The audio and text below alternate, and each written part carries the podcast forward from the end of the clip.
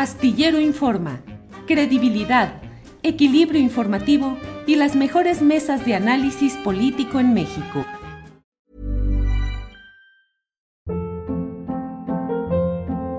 Hold up. What was that? Boring. No flavor. That was as bad as those leftovers you ate all week. Kiki Palmer here, and it's time to say hello to something fresh and guilt-free. Hello Fresh. Jazz up dinner with pecan-crusted chicken or garlic butter shrimp scampi. Now that's music to my mouth. Hello Fresh. Let's get this dinner party started. Discover all the delicious possibilities at hellofresh.com.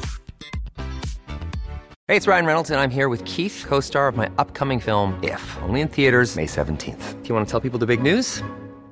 All right, I'll do it. Sign up now and you'll get unlimited for $15 a month in six months of Paramount Plus Essential Plan on us. Mintmobile.com slash switch. Upfront payment of $45 equivalent to $15 per month. Unlimited over 40 gigabytes per month. Face lower speeds. Videos at 480p. Active Mint customers by 531.24 get six months of Paramount Plus Essential Plan. Auto renews after six months. Offer ends May 31st, 2024. Separate Paramount Plus registration required. Terms and conditions apply if rated PG. Astillero Informa, credibilidad, equilibrio informativo y las mejores mesas de análisis político en México. Eh, doctora Calderón, buenas tardes. ¿Cómo estás, Julio? Pues muy amable por tenerme aquí en tu espacio y bueno, saludos a todos. Gracias, Leticia. Pues el tema que nos eh, convoca es este esta llegada intempestiva de Alejandro Gersmanero al Sistema Nacional de Investigadores. Se creó una comisión especial para aprobarlo. Se dice que fue discriminado en ocasiones anteriores, cuando lo rechazaron en cuatro ocasiones para ingresar a este SNI y llega al más alto nivel, al nivel 3.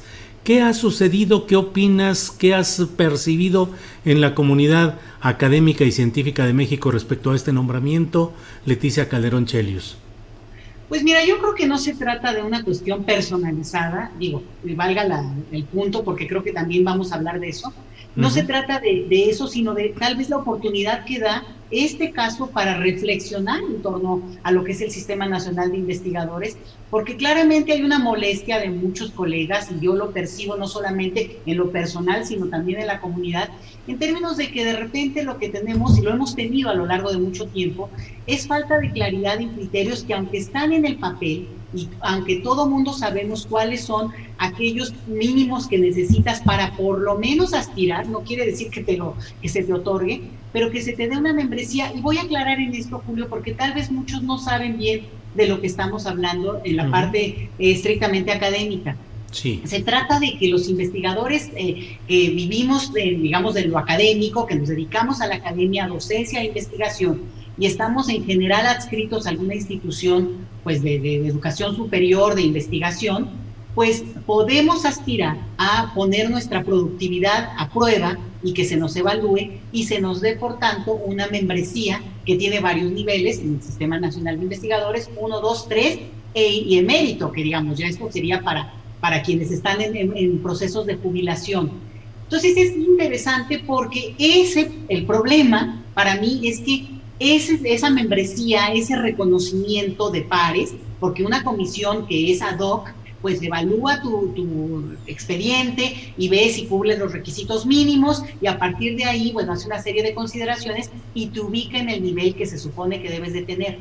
Aquí el punto, Julio, y esto es histórico, no es de ahorita, esto tiene 30 años, es que el Sistema Nacional de Investigadores se ha vuelto no solamente el reconocimiento de pares, el, digamos, el gusto que uno podría tener por lo que se ha vuelto pues ya una rebatinga, porque lo que estamos viendo ahorita es que a veces hay quienes buscan tener el, reconocimiento más allá de cualquier cosa.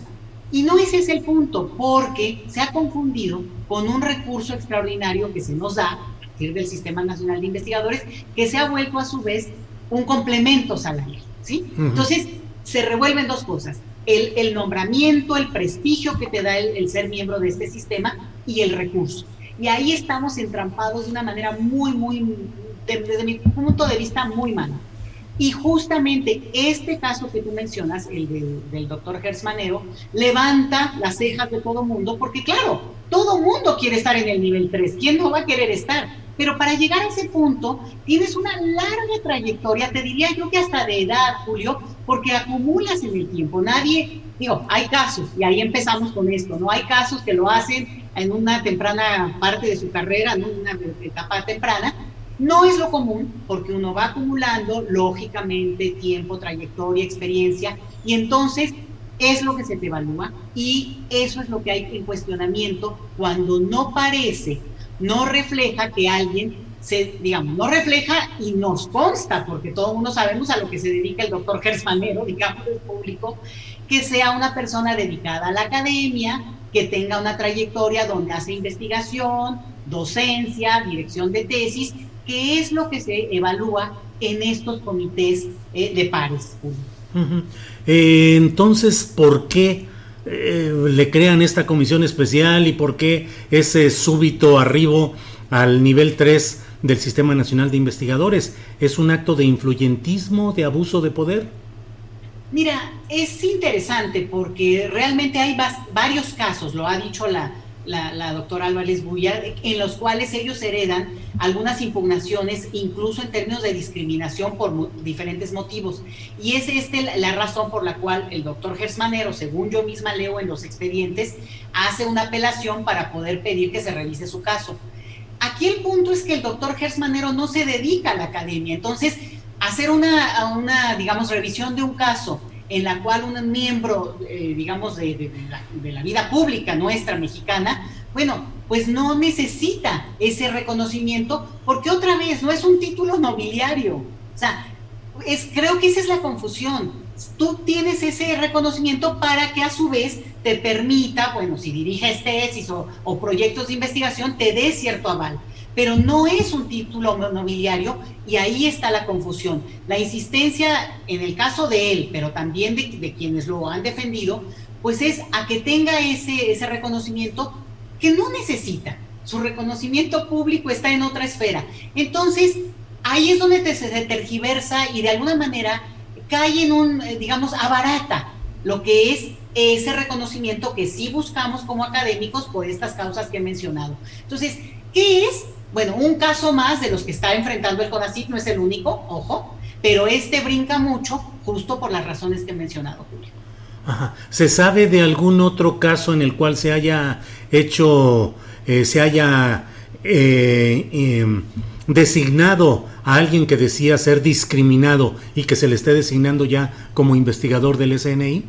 No, yo no los conozco y estoy convencida de que este caso brinca más por la persona que es, pero insisto, creo que tergiversa del todo el sentido mismo que tiene el Sistema Nacional de Investigadores cuando una persona que no se dedica a la academia en el sentido muy claro, docencia, investigación que incluye obviamente pues, dar clases, dirigir tesis, dar conferencias y tener todo un, marco de desempeño en esa, en, esa, en esa área, pues no necesita. Y ese reconocimiento es pues como si yo quisiera el reconocimiento como astronauta. Bueno, pues no me dedico a eso, Julio.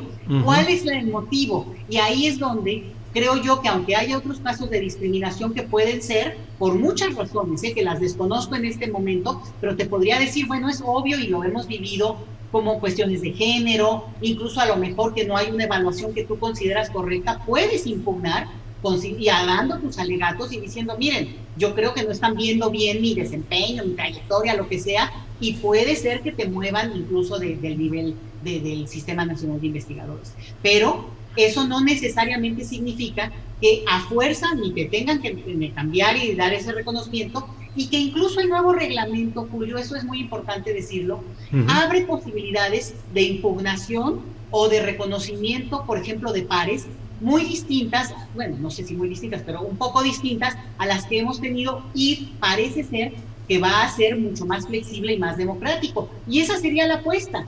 Y este nombramiento realmente genera mucha molestia en ese sentido, porque es innecesario desde la lógica de la que yo te estoy hablando, ¿no? El reconocimiento de pares en un campo muy limitado, que no todo mundo se dedica a esto, y bueno, es obvio, ¿no? Bueno, es una trayectoria pues, de vida. Claro, estoy hablando con la doctora Leticia Calderón Chelius. Leticia, y entiendo que algunos académicos o investigadores pensaban eh, redactar y dar a, difundir un documento de protesta o de observación eh, crítica del caso del doctor Gertz Manero. ¿Habrá ese comunicado? Sí, sí va a haber ese caso, no personalizado en la figura del doctor Gersmanero, pero la oportunidad se pinta calma. Y realmente creo que es un llamado importante que se hará en breve para que, bueno, justamente hacer una, una, digamos, un extrañamiento, lo digo en mis palabras, pues, en el sentido de que la trayectoria académica, que es invaluable como cualquier trayectoria en cualquier oficio o gremio, tiene sus reglas, tiene sus, sus, digamos, elementos de evaluación, de reconocimiento, de complacencias, ¿no? De que uno sabe en dónde está el momento de la trayectoria de cada uno, incluso por esto que te mencionaba de el tiempo que se lleva para poder acumular, pues sí, una cantidad de cosas que no es de, un día al otro. Y en eso, bueno, esta carta que circulará entre colegas, pues sí, lo que busca es también que se transparente por ejemplo, el hecho de que dónde está la obra pública de cada uno, porque además yo creo que eso es bien interesante, Julio. Estamos en un momento en que la incidencia desde lo académico, hacemos mucho y queremos que se vea más, queremos que sirva, que tenga el, uso, el impacto, el conocimiento, que, que, creo que vale la pena porque todos estamos por la apuesta de, de mejorar el ámbito social en el que vivimos. Entonces, el hecho de que se transparente las trayectorias, y las evaluaciones, el, trabajo que cada uno ha hecho, creo que sería muy bueno para el propio sistema en general, el sistema académico, académico de nuestro país y específicamente para quienes somos miembros del CONACYT por la vía de, del Sistema Nacional de Investigadores. Esto no es una cosa contra o eh, digamos específicamente del doctor Gersmanero, pero sí su caso levanta ámpula porque hace y, y obliga a reflexionar sobre qué es lo que queremos para un gremio que necesita a su vez, bueno, pues justamente ventilar y sería muy interesante conocer esa obra pública del propio Gersmanero, eh, digamos, sería es muy, muy saludable en términos incluso de opinión pública. Eh, doctora, agradeciéndote la oportunidad de platicar en esta ocasión sobre este tema específico, eh, cierro preguntándote, eh, ¿habrá algún tipo de impugnación formal ante los órganos competentes de CONACIT para buscar que se revierta, que se deshaga este nombramiento del doctor Gertz Manero?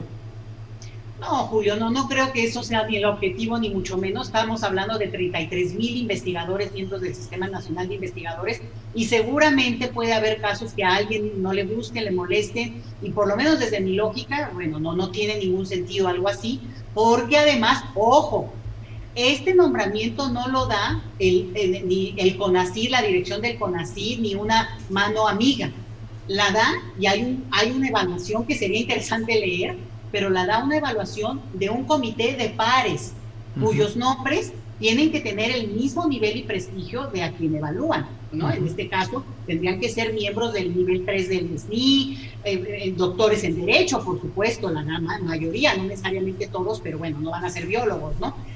Y creo que eso es importante, que tengamos muy claro que sí hay mecanismos de evaluación y que lo que sería digamos, relevante para, para una comunidad es conocerlos, no solamente conocerlos y que este caso sirva justamente para decir, a ver, un sistema nacional de investigadores lo que evalúa es a los investigadores, no, a, no es una repartición de títulos o de formas como de presentación social pues, para darse el taco, porque ni siquiera eso sirve, Julio.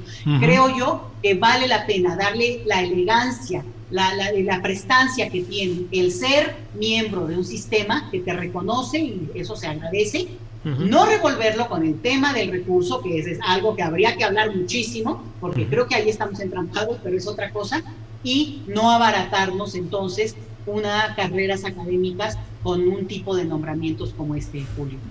Bien, doctora, pues muchas gracias por la oportunidad de platicar sobre este tema y estaremos, eh, espero que pronto, platicando sobre otros de los muchos temas de la actividad pública en nuestro país. Doctora, muchas gracias, Leticia. Gracias, gracias, Julio, por esta oportunidad. Al contrario, gracias. Para que te enteres del próximo noticiero, suscríbete y dale follow en Apple, Spotify, Amazon Music, Google o donde sea que escuches podcast. Te invitamos a visitar nuestra página julioastillero.com. Ever catch yourself eating the same flavorless dinner three days in a row? Dreaming of something better? Well, HelloFresh is your guilt-free dream come true, baby. It's me, Kiki Palmer. Let's wake up those taste buds with hot, juicy pecan-crusted chicken or garlic butter shrimp scampi. Mm. Hello Fresh. Stop dreaming of all the delicious possibilities and dig in at HelloFresh.com. Let's get this dinner party started. En Sherwin Williams somos tu compa, tu pana, tu socio, pero sobre todo somos tu aliado, con más de 6.000 representantes para atenderte en tu idioma y beneficios para contratistas que encontrarás en aliadopro.com. En Sherwin Williams somos el aliado del PRO. Para que te enteres del próximo noticiero, suscríbete y dale follow en Apple, Spotify, Amazon Music, Google o donde sea que escuches podcast te invitamos a visitar nuestra página julioastillero.com.